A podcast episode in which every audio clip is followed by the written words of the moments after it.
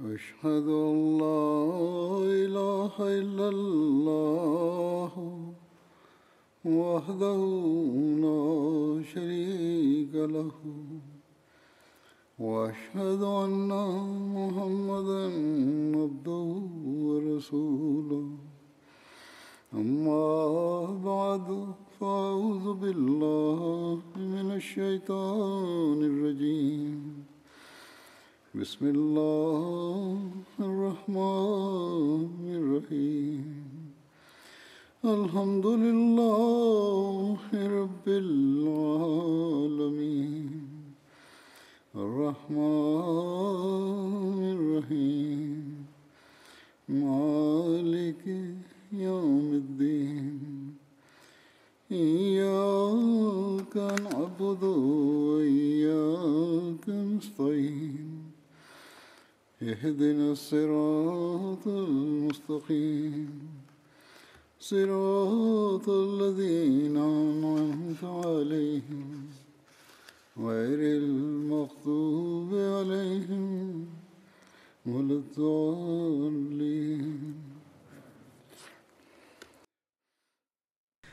كنت أتحدث عن قبول أبي بكر رضي الله عنه الإسلام وأذكر مزيدا عن الموضوع نفسه.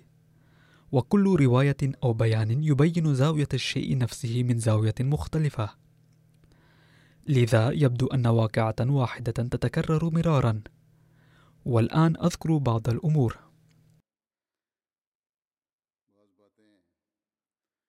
وردت في أسد الغابة واقعة قبول أبي بكر الإسلام. عن عبد الله بن مسعود قال قال أبو بكر الصديق رضي الله عنه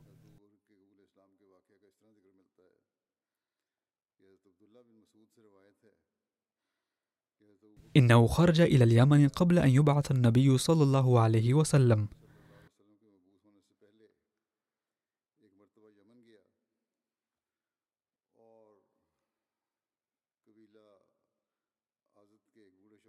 فنزل على شيخ من الأزد عالم قد قرأ الكتب.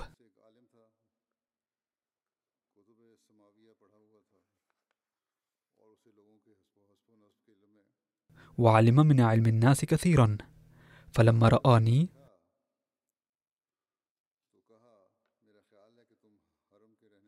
قال أحسبك حرميا؟ قلت نعم أنا من أهل الحرم.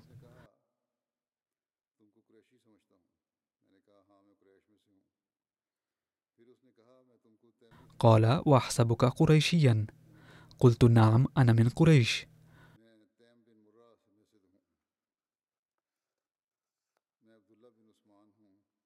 قال وأحسبك تيميا. قلت نعم أنا من تيم بن مرة.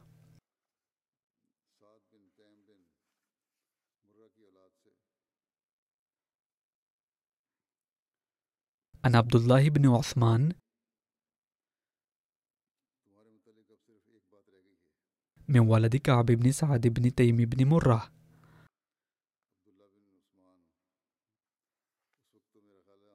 أظن أن النبي صلى الله عليه وسلم لم يكن قد سماه عبد الله بعد ولكن هكذا ورد في هذه الرواية.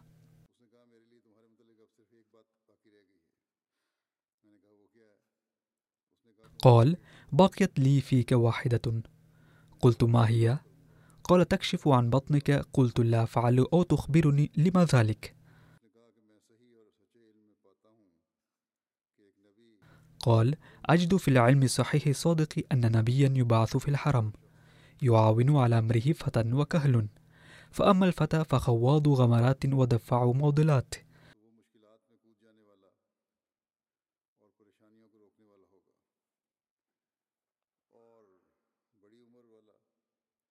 وأما الكهل فأبيض نحيف على بطنه شامة وعلى فخذه اليسرى علامة وما عليك أن تريني ما سألتك. فقد تكاملت لي فيك الصفة إلا ما خفي علي. قال أبو بكر فكشفت له عن بطني فرأى شامة سوداء فوق سرتي. فقال أنت هو ورب الكعبة. وإني متقدم إليك في أمر فاحذره. قال أبو بكر قلت وما هو؟ قال إياك والميل عن الهدى وتمسك بالطريقة المثلى الوسطى وخف الله فيما خولك وأعطاك قال أبو بكر رضي الله عنه فقضيت باليمن أربي. ثم أتيت الشيخ ليودعه فقال أحامل عني أبيات من الشعر قلتها في ذلك النبي صلى الله عليه وسلم. قلت نعم فذكر أبياتا.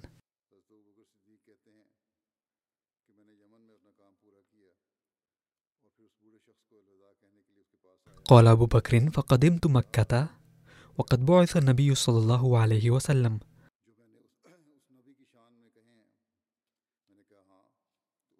فجاءني عقبة بن أبي معيط وشيبة وربيعة وأبو جهل وأبو البختري وصناديد قريش. فقلت لهم هل نابتكم نائبة أو ظهر فيكم أمر؟ قالوا يا أبا بكر أعظم الخطب. يتيم أبي طالب يزعم أنه نبي.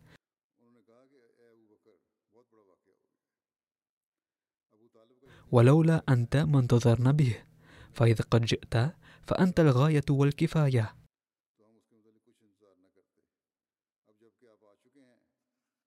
قال أبو بكر فصرفتهم على أحسن مس.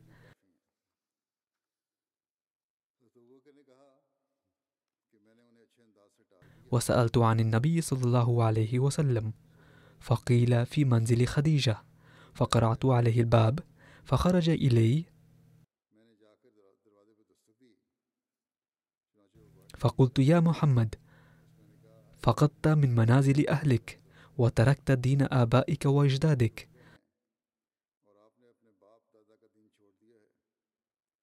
قال يا أبا بكر إني رسول الله إليك وإلى الناس كلهم فآمن بالله. فقلت ما دليلك على ذلك؟ قال الشيخ الذي لقيت باليمن.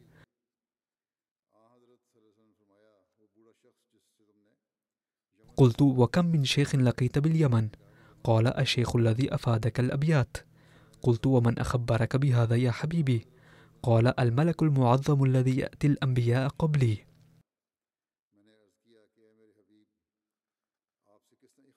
قلت مد يدك فأنا أشهد أن لا إله إلا الله وأنك رسول الله. قال أبو بكر فانصرفت وما بين لابتيه أشد سرورا من رسول الله صلى الله عليه وسلم بإسلامي.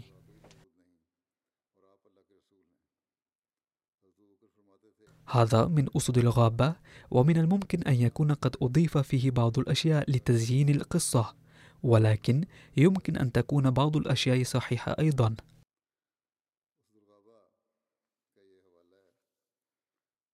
وردت في رياض الناظرة قصة قبول أبي بكر الإسلام. عن أم المؤمنين أم سلمة رضي الله عنها قالت وعن أم سلمة قالت كان أبو بكر خدنا للنبي صلى الله عليه وسلم وصفيا له. فلما بعث النبي صلى الله عليه وسلم انطلق رجال من قريش إلى أبي بكر رضي الله عنه فقالوا يا أبا بكر إن صاحبك هذا قد جن والعياذ بالله. قال أبو بكر وما شأنه؟ قالوا هو ذاك يدعو في المسجد إلى توحيد إله واحد ويزعم أنه نبي. فقال أبو بكر وقال ذاك؟ قالوا نعم.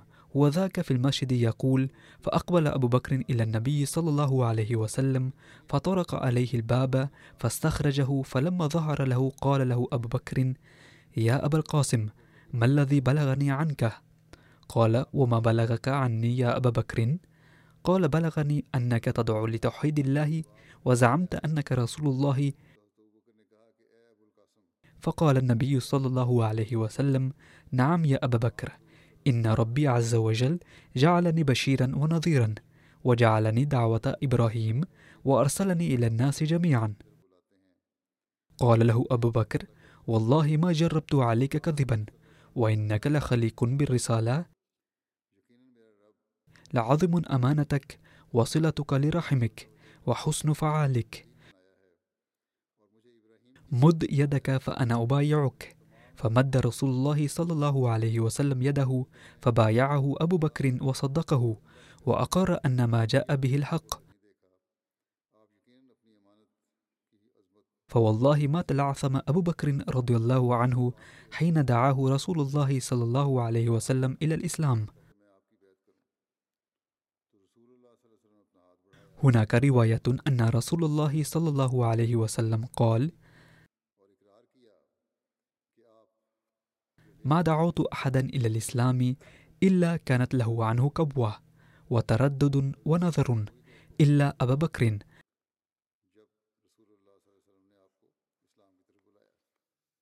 مع عتمة حين ذكرته له ما تردد فيه.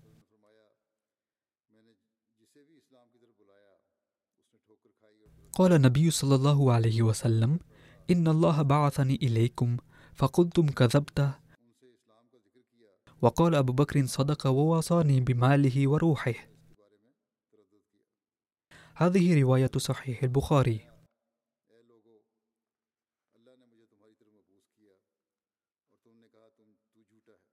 قال المصلح الموعود رضي الله عنه وهو يبين واقعة إسلام أبي بكر رضي الله عنه. عندما ادعى رسول الله صلى الله عليه وسلم النبوة كان أبو بكر رضي الله عنه خارج مكة في سفر. وعندما رجع أبلغته إحدى إمائه أن صاحبك قد جنى والعياذ بالله. ويقول قولا عجيبا يقول إن ملائكة السماء تنزل عليه. فقام أبو بكر من فوره وجاء النبي صلى الله عليه وسلم في بيته. وطرق الباب فخرج النبي صلى الله عليه وسلم. فقال له أبو بكر رضي الله عنه جئت أسألك في أمر. هل قلت إن ملائكة من السماء تنزل عليك وتحدثك؟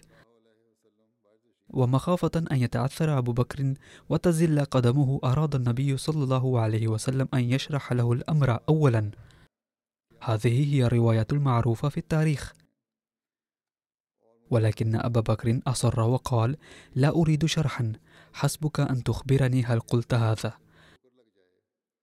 ومرة أخرى أراد النبي صلى الله عليه وسلم أن يمهد له الأمر خشية أن يسأل أبو بكر عن شكل الملائكة وكيف تنزل. ولكن أبو بكر أصر على أن يعرف. هل صحيح ما يقال عنك؟ فقال النبي صلى الله عليه وسلم نعم. فقال أبو بكر رضي الله عنه إني أؤمن بك وأصدق كل ما تقول. ثم أضاف يا رسول الله إنني منعتك من بيان أدلة صدقك لأنني أردت أن يكون إيماني مبنيا على المشاهدة لا على الأدلة. لأنني إذ أعتبرك صالحا وصادقا فلا يبقى بعد ذلك حاجة إلى دليل. بإختصار قد أظهر أبو بكر رضي الله عنه بعمله ما أخفاه أهل مكة. كذلك بين المصلح الموعود رضي الله عنه في مكان آخر واقعة قبول أبي بكر رضي الله عنه الإسلام من زاوية أخرى.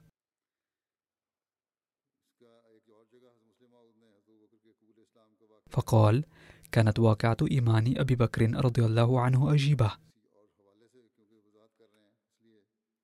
كان أبو بكر رضي الله عنه جالسا في بيت أحد الرؤساء بمكة. عندما تلقى النبي صلى الله عليه وسلم الوحي ليعلن عن نبوته أتت أمة ذلك الرئيس وأخبرت أن خديجة جنت تقول إن زوجي نبي مثل موسى عليه السلام. فبدأ الناس يضحكون ويقولون إن مثل هؤلاء المدعين مجانين. ولكن أبا بكر الذي كان يعرفه صلى الله عليه وسلم جيدا قام وأتى بباب رسول صلى الله عليه وسلم وسأل هل ادعيت أي شيء؟ قال نعم لقد أرسلني الله تعالى لخير الدنيا وأمرني أن أمحو الشرك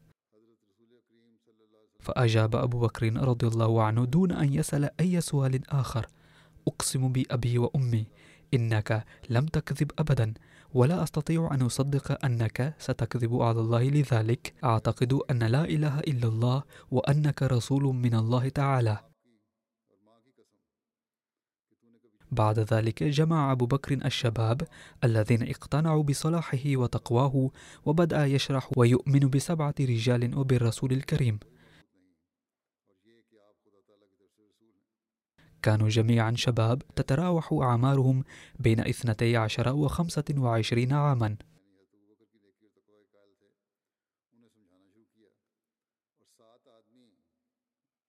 ثم بين المصلح الموعود رضي الله عنه هذه الواقعة كالتالي.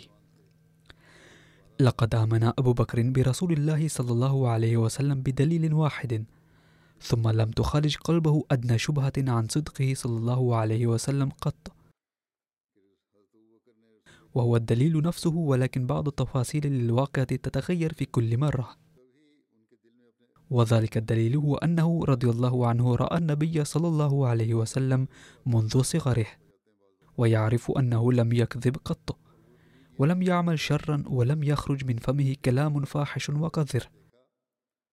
فهذا كل ما كان يعرفه عنه صلى الله عليه وسلم. ومع ذلك لم يعرف أي شريعة حتى يعرف بناء عليها أنه صادق ولم يكن يتبع قانونا. ولم يعرف ما المراد من رسول الله وما هي أدلة صدقه. فكل ما كان رضي الله عنه يعرفه هو أن رسول الله صلى الله عليه وسلم لم يكذب قط. كان أبو بكر رضي الله عنه على سفر وعندما عاد أخبره أحد أن صديقك محمدا يقول بأنه رسول الله. فسأله أبو بكر هل محمد صلى الله عليه وسلم يقول هذا؟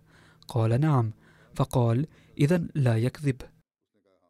بل ما يقوله صدق وحق لأنه لم يكذب على العباد قط فأن له أن يكذب على الله. وما دام لم يخن الناس أدنى خيانة. كيف يمكنه أن يرتكب الآن هذه الخيانة الكبرى التي تكاد تهلك أرواحهم؟ هذا كان الدليل الوحيد الذي بسببه آمن أبو بكر رضي الله عنه برسول الله صلى الله عليه وسلم. وهذا ما بينه الله تعالى أيضا فقال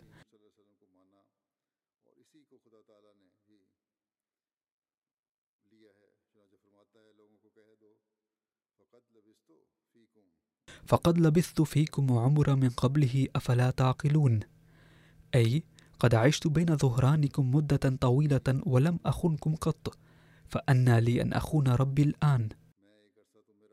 فقد تمسك أبو بكر رضي الله عنه بهذا الدليل وقال إذا كان محمد يقول بأن رسول الله فهو صادق وآمن به ثم لم تخرج قلبه شبهة بعد ذلك. ولم تتزعزع قدمه قط. لقد واجه ابتلاءات كبيرة. اضطر لترك الوطن والعقارات وقتل أقاربه. ولكن لم يشك في صدق النبي صلى الله عليه وسلم قط.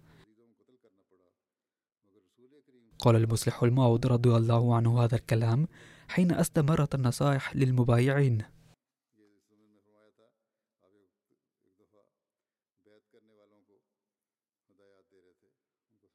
بين المسيح الموعود عليه السلام واقعة إيمان أبي بكر رضي الله عنه بالرسول الكريم صلى الله عليه وسلم فقال إذا كان النبي صلى الله عليه وسلم قد أطلق على أبي بكر رضي الله عنه لقب الصديق فالله أعلم بكمالات أبي بكر ومزاياه. لقد قال النبي صلى الله عليه وسلم أيضا إن أبا بكر رضي الله عنه يفضل على غيره بما في قلبه. والحق أننا لو أمعنا النظر لوجدنا من الصعب أن نجد نظيرا للصدق الذي كان يتحلى به أبو بكر رضي الله عنه. والحق أن كل من أراد نيل الكمالات الصديقية في أي عصر فلا بد له من أن يسعى جاهدا للتحلي بخصال أبي بكر وفطرته. ثم عليه بالمجاهدة والدعاء بكل ما أوتي من قوة. وما لم يتحلى المرء بفطرة كفطرة أبي بكر وما لم يستبغ بصبغته فلن يحظى بالكمالات الصديقية أبدا. ثم قال عليه السلام أما ما هي فطرة أبي بكر رضي الله عنه فلا مجال هنا للخوض في هذا الموضوع مفصلا. إذ يتطلب تفصيلها وقتا كبيرا غير أني أوجز هنا وأذكر واقعة تدل على ذلك. وهي أن النبي صلى الله عليه وسلم لما أعلن النبوة كان أبو بكر رضي الله عنه في الشام في رحلة تجارية. وفيما هو عائد من سفره لقي شخصا فسأله عن أحوال مكة قائلا هل عندك من جديد؟ ذلك لأنه إذا لقي العائد من سفره في الطريق أحدا من أهل بلده فعادة يسأله عن أخبار وطنه. فقال رجل إن الجديد أن صاحبك محمدا صلى الله عليه وسلم قد ادعى النبوة. فلم يلبث أبو بكر رضي الله عنه أن قال إذا كان قد ادعى فهو صادق بلا شك. فهذه الواقعة وحدها تكشف علينا مدى حسن ظن أبي بكر رضي الله عنه بالنبي صلى الله عليه وسلم. حيث لم يرى حاجة إلى رؤية معجزة منه صلى الله عليه وسلم. والحق أنه لا يطالب بالمعجزة إلا الذي لا يعلم بأحوال المدعي ويكون غريبا عنه ويريد المزيد من الاطمئنان. أما الذي يعرف أحوال المدعي معرفة تامة فأي حاجة به إلى المعجزة؟ باختصار آمن أبو بكر رضي الله عنه بالنبي صلى الله عليه وسلم وهو في طريقه إلى مكة بمجرد أن سمع عن دعواه. ولما بلغ مكة حضر إلى النبي صلى الله عليه وسلم وقال له هل ادعيت نبوة؟ قال النبي صلى الله عليه وسلم نعم هذا صحيح. فقال سيدنا أبو بكر رضي الله عنه فاشهد أني أول المؤمنين بك. ولم يكن قوله هذا مجرد ثرثرة اللسان بل أثبت قوله بأفعاله ووفى هذا العهد حتى الممات ولم يفارقه حتى بعد الممات أيضا. وفي تفسير قول الله تعالى ولمن خاف مقام ربه جنتان. ذكر المسيح الموعود عليه السلام مثال أبي بكر الصديق رضي الله عنه فقال انظر إلى أبي بكر الصديق رضي الله عنه الذي كان عائدا من الشام. فسأل أحدا في الطريق عن أي جديد في البلد فقال له ليس هناك أي جديد غير أن صديقك محمدا صلى الله عليه وسلم قد ادعى النبوة. فقال له أبو بكر الصديق رضي الله عنه إذا كان قد ادعى النبوة فهو صادق فلا يمكن أن يكون كاذبا. ثم توجه أبو بكر الصديق رضي الله عنه مباشرة إلى بيت النبي صلى الله عليه وسلم وقال له مخاطبا إياه اشهد بأني أول المؤمنين بك. فانظروا أنه لم يطلب من النبي صلى الله عليه وسلم أي معجزة وإنما آمن ببركة معرفته السابقة له. تذكروا إنما يطلب المعجزات من لا تكون له معرفة. أما الذي يكون صديق السبا فإن الأوضاع السابقة تكون له معجزة. وبعد هذا قد واجه أبو بكر الصديق رضي الله عنه مشاكل متنوعة بعد ذلك. وتعرض لأشد الأذى والاضطهاد. لكن انظروا إذا كان هو من أوذي أكثر من غيره واضطهد أكثر من الآخرين فقد أجلس هو نفسه على عرش نبوة النبي صلى الله عليه وسلم قبل غيره. فلقد من الله عليه بالإنعام في هذه الدنيا أيضا أما في الآخرة فإن الجنة هي المأوى. فأين كان يتجول طول اليوم في الطرق والشوارع في أعمال تجارته؟ وأين هذه الدرجة حيث انتخب أول خليفة للنبي صلى الله عليه وسلم؟ ثم يقول المسيح الموعود عليه السلام الناس نوعان نوع سعداء الفطرة يقبلون ويؤمنون في الأوائل ويتمتع هؤلاء ببعد النظر ودقته كما كان أبو بكر صديق رضي الله عنه ونوع آخر حمقاء لا ينتبهون إلا عندما تقع الأمور على رؤوسهم أي لا يفكرون ما إذا كان يجب عليهم أن يؤمنوا أم لا إلا عند تعرضهم للمشكلة أو العذاب.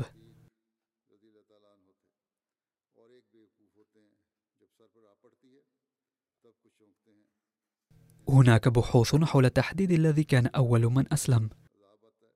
وهناك اختلاف بين المؤرخين في الذي أسلم أولا من الرجال. هل كان ذلك أبو بكر أو علي أو زيد بن حارثة؟ وبعضهم يقدم حلا لهذا الأمر أن عليا هو أول من أسلم من بين الصبيان وأبو بكر أول من أسلم من بين رجال وزيد من الموالي. فيقدم العلامة أحمد بن عبد الله توفيقا بين هذه الروايات فيقول إن أول من أسلم مطلقا خديجة بنت خويلد وأول ذكر أسلم علي بن أبي طالب وهو صبي لم يبلغ وكما تقدم في سنه أنه كان ابن عشر سنين وكان مستخفيا بإسلامه. وأول رجل عربي بالغ أسلم وأظهر إسلامه. أبو بكر بن أبي قحافة. وأول من أسلم من الموالي زيد بن حارثة وهذا متفق عليه لا خلاف فيه. تناول ميرزا بشير أحمد هذا البحث.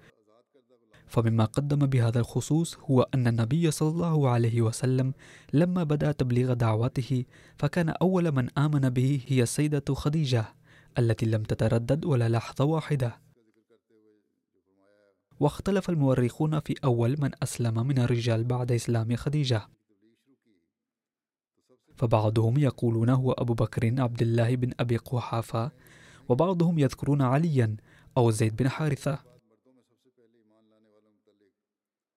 ولكن نرى أن هذا الاختلاف عبث لأن عليا وزيد بن حارثة كانا كلاهما من أفراد أسرة النبي صلى الله عليه وسلم وكانا يعيشان عنده كأولاده.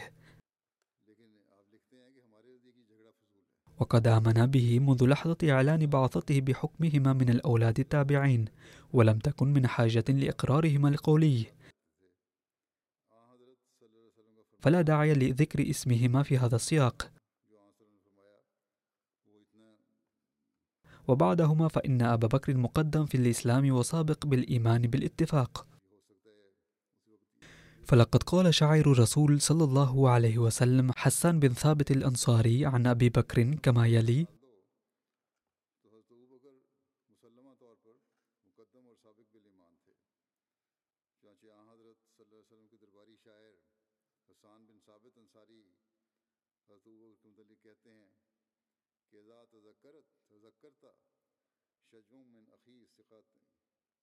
فاذكر أخاك أبا بكر بما فعل. خير البرية أتقاها وأعدلها. بعد النبي وعفها بما إذا تذكرت شجوا من أخي ثقة. فاذكر أخاك أبا بكر بما فعل.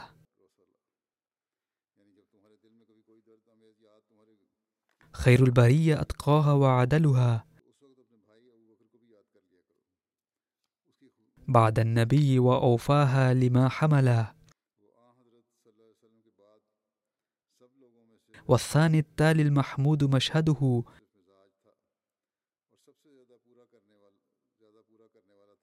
وأول الناس منهم صدق الرسل.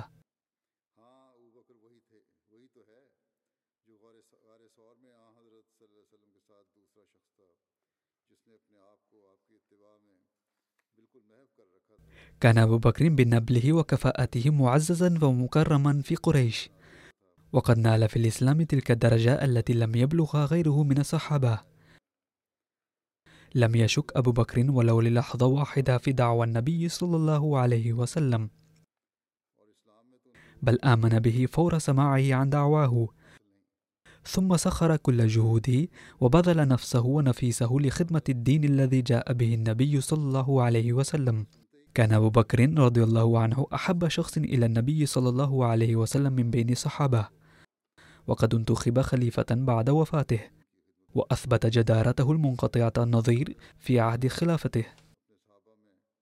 يقول المستشرق الأوروبي المشهور سبرنخ إن إيمان أبي بكر بالنبي صلى الله عليه وسلم في بدء الإسلام أكبر دليل على أن محمدا صلى الله عليه وسلم يمكن أن يكون منخدعا إلا أنه لم يكن خادعا في أي حال من الأحوال بل كان يوقن بصدق القلب أنه رسول من الله.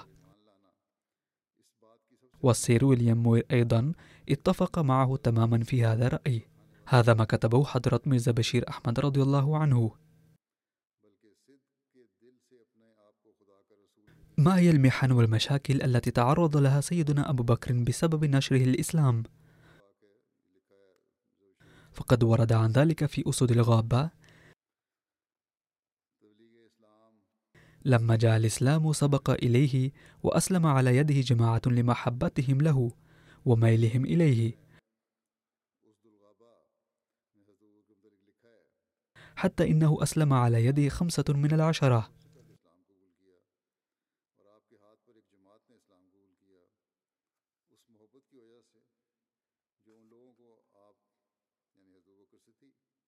فقد أسلم بدعائه عثمان بن عفان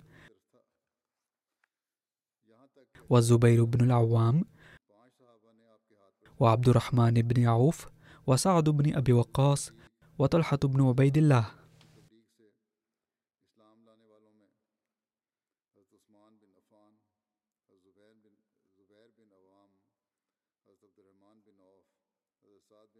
يقول حضرة الصاحب زاد ميرزا بشير أحمد رضي الله عنه إن الذين أسلموا بعد السيدة خديجة وسيدنا أبي بكر وسيدنا علي وسيدنا زيد بن حارثة رضي الله عنهم أسلم خمسة منهم بدعوة سيدنا أبي بكر رضي الله عنه وكانوا كلهم يعدون من أجلة صحابة الكبار.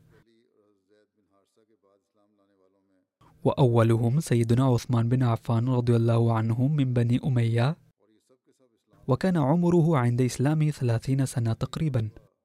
وانتخب خليفة ثالثا للنبي صلى الله عليه وسلم بعد وفاة سيدنا عمر رضي الله عنه وكان وفيا حليما سخيا ثريا. ففي مناسبات عدة قدم خدمات مالية كثيرة. ويقدر حب النبي صلى الله عليه وسلم لعثمان رضي الله عنه من تزويجه بنتيه واحدة بعد أخرى منه ومن أجل ذلك لقب بذي النورين. والثاني هو عبد الرحمن بن عوف من بني زهرة. وكانت والدة النبي صلى الله عليه وسلم أيضا من القبيلة نفسها. كان أبقريا ونبيلا ووقورا. وهو الذي كان قد حكم بمن يكون سيدنا عثمان خليفة ثالثا. وكان عمره عند إسلامه ثلاثين سنة تقريبا وتوفي في عهد سيدنا عثمان رضي الله عنه. الثالث هو سيدنا سعد بن أبي وقاص رضي الله عنه وكان في عز شبابه أي كان عمره تسعة عشر عاما. وكان هو الآخر من بني زهرة وكان شجاعا باسلا. فقد فتح العراق على يديه في عهد سيدنا عمر رضي الله عنه وتوفي في عهد الأمير معاوية رضي الله عنه. الرابع هو سيدنا زبير بن عوام رضي الله عنه. وكان ابن عمة النبي صلى الله عليه وسلم. أي كان نجد السيدة صفية بنت عبد المطلب وكان صهر سيدنا أبي بكر رضي الله عنه. وكان من بني أسد وعند إسلامه كان عمره خمسة عشر عاما فقط. في غزوة الخندق منحه النبي صلى الله عليه وسلم لقب حواري له لإسدائه خدمة متميزة. واستشهد في خلافة سيدنا علي بعد معركة الجمل. الخامس هو سيدنا طلحة بن عبيد الله وكان من قبيلة سيدنا أبي بكر أي بني تيم وكان شابا وكان هو الآخر من المخلصين المتميزين للإسلام. واستشهد في معركة الجمل في عهد سيدنا علي رضي الله عنه. هؤلاء الخمسة من العشرة المبشرة أي من عشرة الصحابة الذين بشرهم النبي صلى الله عليه وسلم بلسانه المبارك بالجنة بوجه خاص. وكانوا من الصحابة المقربين إلى النبي صلى الله عليه وسلم ومستشاريه. لقد مارس كفار مكة أنواع المظالم على الذين أسلموا ولم يتعرض لاضطهادهم المستضعفون والعبيد من المسلمين فقط. بل لم ينجو من مظالم المشركين وسلوكهم العنيف سيدنا رسول الله صلى الله عليه وسلم نفسه وأبو بكر رضي الله عنه أيضا. فقد سجل لنا التاريخ كم من أنواع الاضطهاد والإيذاء صبت عليهم. فقد ورد في السيرة الحلبية لما تظاهر أبو بكر وطلحة بالإسلام أخذهما نوفل بن العدوية وكان يدعى أسد قريش فشدهما في حبل واحد ولم يمنعهما بنو تيم ولذلك سمي أبو بكر وطلحة القرينين. ولشدة ابن الأدوية وقوة شكيمته كان صلى الله عليه وسلم يقول اللهم اكفنا شر ابن العدوية.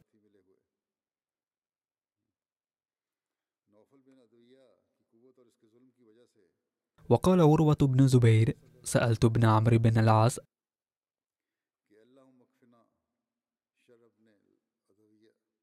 أخبرني بأشد شيء صنعه المشركون بالنبي صلى الله عليه وسلم. قال بين النبي صلى الله عليه وسلم يصلي في حجر الكعبة.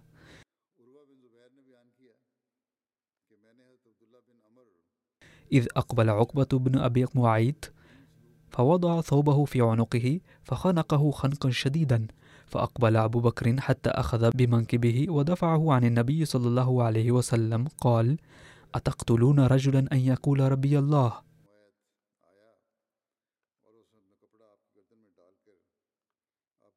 وفي رواية أن المشركين قالوا لرسول الله صلى الله عليه وسلم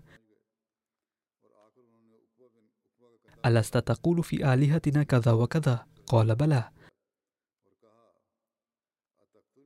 فتشبثوا به بأجمعهم فأتى الصريخ إلى أبي بكر فقيل له أدرك صاحبك. فخرج أبو بكر حتى دخل المسجد فوجد رسول الله صلى الله عليه وسلم والناس مجتمعون عليه. فقال لهم ويلكم أتقتلون رجلا أن يقول ربي الله؟ وقد جاءكم بالبينات من ربكم.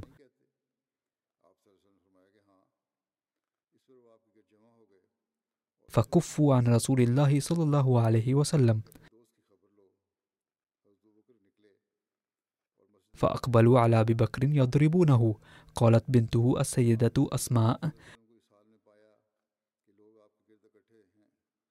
فرجع إلينا فجعل لا يمس شيئا من غدائره إلا أجابه وهو يقول تباركت يا ذا الجلال والإكرام.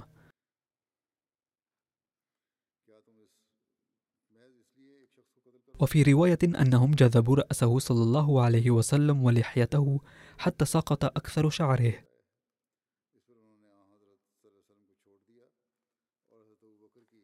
فقام أبو بكر دونه وهو يقول أتقتلون رجلا أن يقول ربي الله وهو يبكي؟ فقال رسول الله صلى الله عليه وسلم دعهم يا أبا بكر. فوالذي نفسي بيده إني بعثت إليهم بالذبح.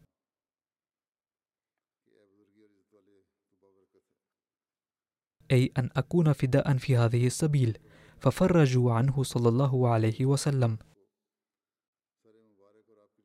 مرة قال علي بن أبي طالب رضي الله عنه للناس من أشجع الناس؟ فقالوا أنت يا أمير المؤمنين. فقال أما إني ما بارزني أحد إلا انتصفت منه أي قتلته. ولكن أشجع الناس هو أبو بكر.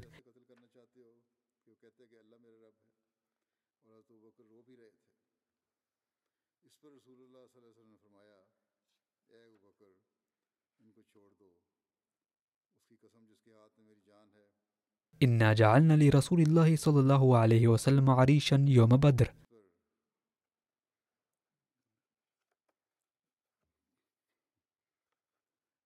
فقلنا من يكون مع رسول الله صلى الله عليه وسلم لئلا يهوي إليه أحد من المشركين.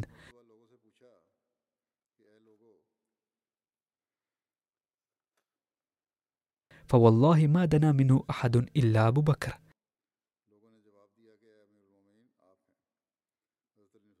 شاهرا بالسيف على رأس رسول الله صلى الله عليه وسلم لا يهوي إليه أحد إلا أهوى إليه.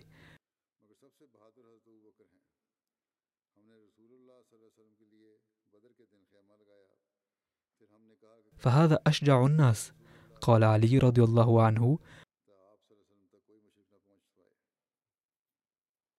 ولقد رأيت رسول الله صلى الله عليه وسلم وأخذته قريش فهذا يحاده وهذا يتلتله.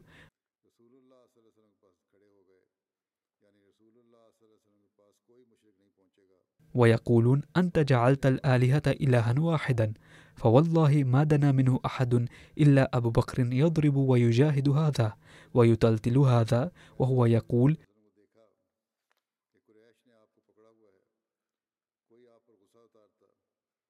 ويلكم أتقتلون رجلا أن يقول ربي الله؟ ثم رفع علي بردة كانت عليه فبكى حتى اخضلت لحيته ثم قال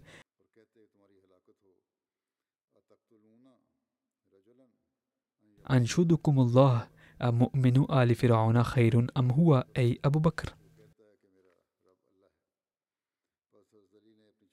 لعل عليا رضي الله عنه ذكر هذا المؤمن من آل فرعون الذي ذكر القرآن الكريم قوله في بلاد فرعون أتقتلون رجلا أن يقول ربي الله كان يكتم إيمانه؟ وقال راوي فسكت القوم فقال علي رضي الله عنه فوالله لا ساعة من أبي بكر خير من ملء الأرض من مؤمن آل فرعون. ذاك رجل يكتم إيمانه وهذا رجل أعلن إيمانه.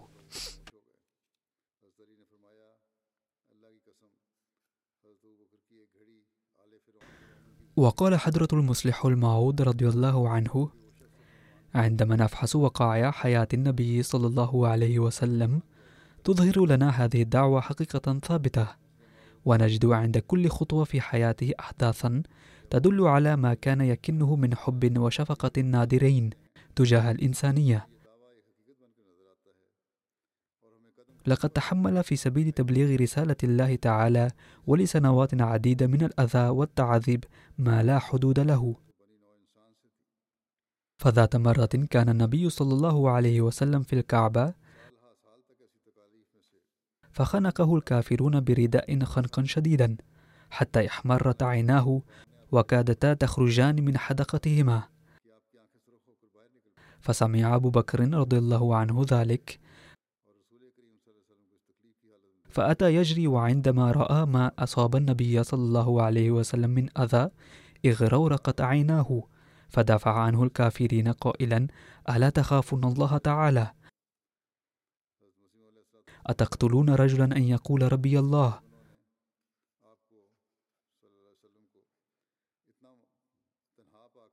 وقال سيدنا المسيح الموعود عليه السلام ذات مرة وجد بعض الأعداء النبي صلى الله عليه وسلم وحيدا فأمسكوا به ووضعوا الرداء في عنقه وبدأوا يخنقونه حتى كادت نفسه تزهق. إذ جاء أبو بكر صدفة وخلصه من تعذيبه بصعوبة بالغة. ثم إنهم ضربوا أبا بكر ضربا مبرحا حتى سقط على الأرض مغشيا عليه.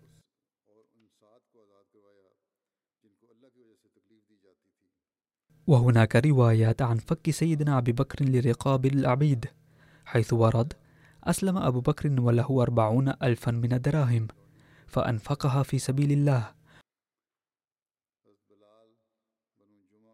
وعتق سبعة كلهم يعذب في الله. عتق بلالا وعامر بن فهيرة وزنيرة والنهدية ابنتها وجارية بني المؤمل وأم عبيس. كان بلال رضي الله عنه مولى لبني جمح وكان أمية بن خلف يعذبه تعذيبا شديدا. وفي رواية أن بلالا لما آمن أخذه أهله فألقوه على الأرض فألقوا عليه من البطحاء وجلد بقرة فجعلوا يقولون ربك اللات والعزى ويقول أحد أحد. قال فأتى عليه أبو بكر فقال على ما تعذبون هذا الإنسان؟ قال الراوي فاشتراه أبو بكر بسبع أواق فعتقه أي بمئتين وثمانين درهما إذ الأوقية أربعون درهما. فذكر ذلك للنبي صلى الله عليه وسلم. فقال الشركة يا أبا بكر. فقال قد أعتقته يا رسول الله. كان عامر بن فهيرة أسود اللون مملوكا لطفيل بن عبد الله بن سخبرة. أخي عائشة لأمها. وكان عامر رضي الله عنه من السابقين إلى الإسلام. عذب في الله فاشتراه أبو بكر فعتقه وكانت زنيرة الرومية من السابقات إلى الإسلام. أسلمت في أول الإسلام وأذبه المشركون. وقيل كانت مولاة بني مخزوم فكان أبو جهل يعذبها. وقيل كانت مولاة بني عبد الدار فلما أسلمت عميت. فقال المشركون أعمتها اللات والعزى لكفرها بهما فقالت وما يدري اللات والعزى من يعبدهما؟ أي أنهما لا تبصران. فكيف تصيبانني بالعمى؟ إنما هذا من السماء. أي إنما ذهب بصري بقضاء الله تعالى. وربي قادر على رد بصري. فأصبحت من الغد وقد رد الله بصرها. فقالت قريش هذا من سحر محمد. ولما رأى أبو بكر رضي الله عنه ما ينالها من العذاب اشتراها فاعتقها هذا الذكر سيستمر أكثر إن شاء الله تعالى. فهناك واقعات أخرى عن تحرير العبيد.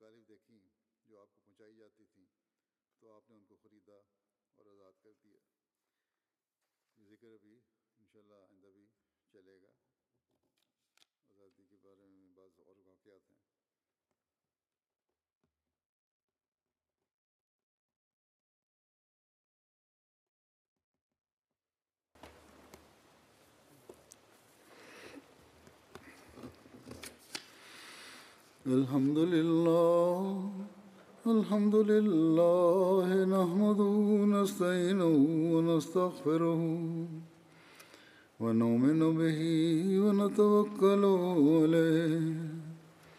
ونعوذ بالله من شرور أنفسنا ومن سيئات أعمالنا.